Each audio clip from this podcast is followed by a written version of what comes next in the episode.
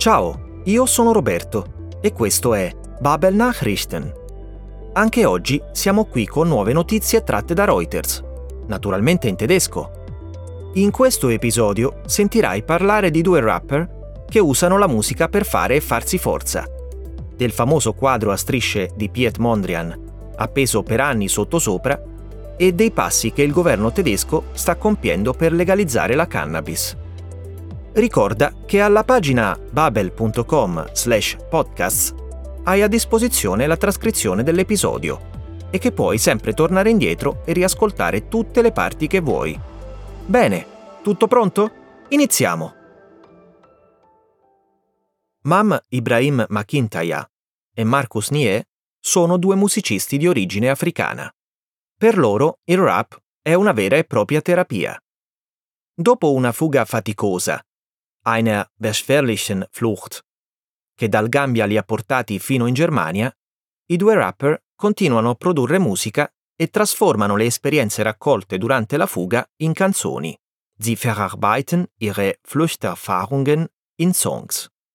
Per i due musicisti, parlare apertamente con le altre persone di quello che vivono, was wir durchmachen, è difficile. Per questo esprimerlo attraverso la musica non è solo una valvola di sfogo, ma anche un modo per ridare speranza agli altri.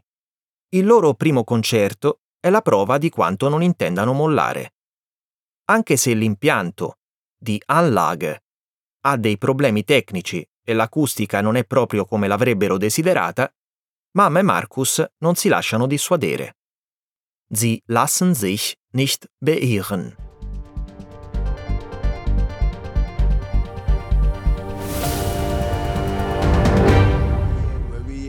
In Deutschland, where we at, where we came from, where we came from, Gambia, the West Coast, where we came from.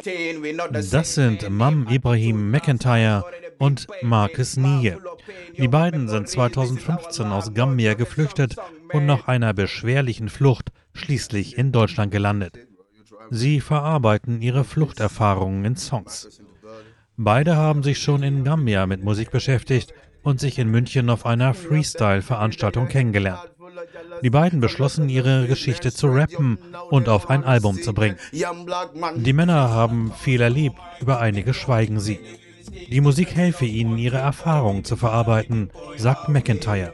All my pain, All mein Schmerz, mein Glück, jede Erfahrung, die ich mache, ich verarbeite es einfach in der Musik. Und das hilft mir sehr. Ich kann nicht mit Leuten über mein Zeug reden. Sie sagen immer, dass man eine Therapie braucht, um darüber zu reden und solche Sachen. Aber die Musik, die wir machen, sehe ich als eine Therapie. Denn wir sprechen mit niemandem über unsere Gefühle und was wir durchmachen. Zu viele Dinge passieren.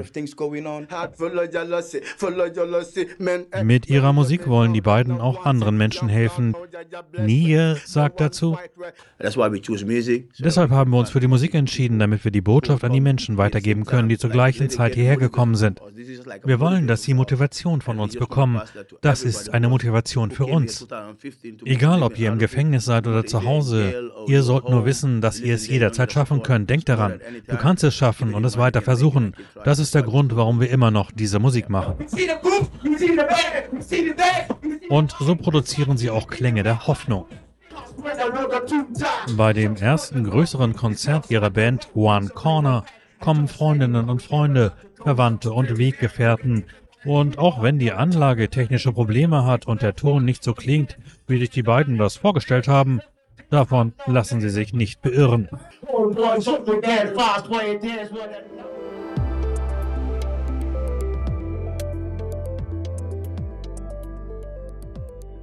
Che l'artista Piet Mondrian si stia rivoltando nella tomba? Non lo sapremo mai. Quello che sappiamo però, o almeno quello che abbiamo ragione di credere, è che per anni abbiamo ammirato una delle sue celebri opere in modo completamente sbagliato.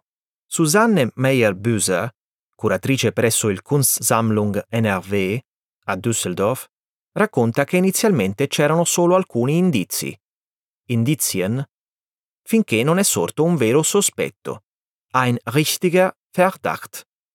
L'opera, dal nome New York City One, consiste in un intreccio di strisce realizzate con nastri adesivi di colore diverso. Fra i vari indizi dell'errato posizionamento del quadro ce n'è uno in particolare che fa riflettere. Con ogni probabilità queste strisce sono state applicate, stese verso il basso e tagliate seguendo le leggi della gravità. Quanto basta per dimostrare che l'opera d'arte è appesa al contrario. Hängt verkehrt herum. Andiamo a Düsseldorf per capirne di più.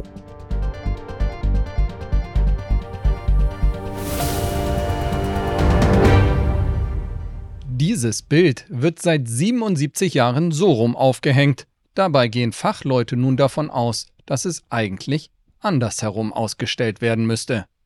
Die guten Gründe für diese Vermutung äußert die Kuratorin an der Kunstsammlung NRW in Düsseldorf, Susanne Meyer-Büser, am Freitag. Erst waren es nur Indizien und dann war es ein richtiger Verdacht. Und zwar, wenn man sich die Streifen dieses Bildes anguckt, es sind ja Klebestreifen, Tapes, die können so wie sie jetzt sind, in diesem Zustand, nicht angebracht worden sein, sondern Mondrian muss das Werk gedreht haben, weil die Klebestreifen sind oben angesetzt, dann runtergezogen, abgeknipst und wieder von vorne. Und das folgt einfach der Schwerkraft. Und insofern gehen wir davon aus, es hängt hier verkehrt darum. Wie der Künstler das Werk New York City 1 von 1941 wirklich aufgehängt haben wollte, wird allerdings wohl ein ewiges Rätsel bleiben, meinte die Kuratorin. Denn Piet Mondrian selbst verstarb am 1. Februar 1944 in New York.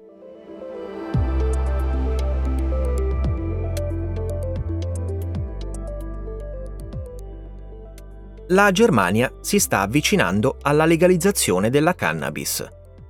Il governo ha delineato dei punti chiave e ha gettato le basi, hat die Weichen gestellt, per l'acquisto di questa sostanza. Secondo il piano, sarà legale acquistare e detenere cannabis fino a 30 grammi per uso personale. Zum Eigenkonsum. Tuttavia, fare pubblicità continuerà a essere vietato, o untersagt. Inoltre, una parte del ricavato dalle imposte legate alla vendita di cannabis sarà utilizzato per educare il pubblico. Zur Aufklärung. Alcuni passanti intervistati a Francoforte si pronunciano in merito al piano del governo.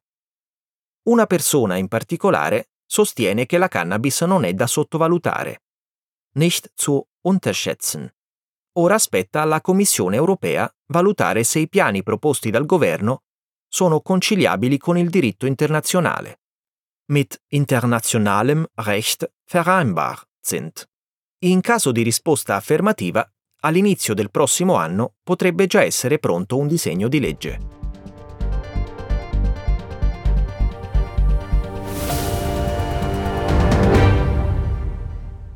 Auf diejenigen, die in Deutschland Marihuana und Haschisch kaufen und konsumieren wollen, kommen möglicherweise entspanntere Zeiten zu.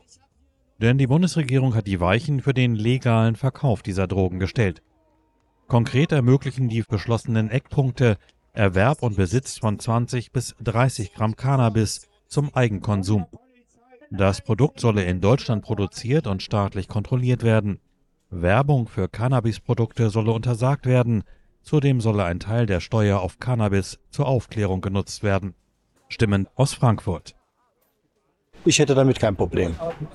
Das in geringen Mengen freizugeben für den eigenen Konsum und wenn man nicht rumdealt, ist das alles in Ordnung. Ja. Mm, ja, so gemischte Gefühle, ehrlich gesagt. Cannabis, äh, glaube ich, ist auch nicht zu unterschätzen, gerade äh, was die Jugend angeht. Ich bin eher kritisch einer Legalisierung eingestellt, weil ich glaube, dass viele Menschen einfach nicht mit dem Verhältnis umgehen können. Ne? Also wann ist genug und wann ist es noch ein guter Konsum und wann schadet es ihnen eher. Nun soll die EU-Kommission in Brüssel prüfen, ob die Pläne mit internationalem Recht vereinbar sind. Bei einem positiven Votum rechnet Bundesgesundheitsminister Karl Lauterbach mit einem Gesetzentwurf im ersten Quartal 2023. Bene, l'episodio di oggi termina qui. Se desideri approfondire qualcosa o ripassare il nuovo lessico, torna indietro per riascoltare, oppure vai su babel.com slash podcasts e dai un'occhiata alla trascrizione.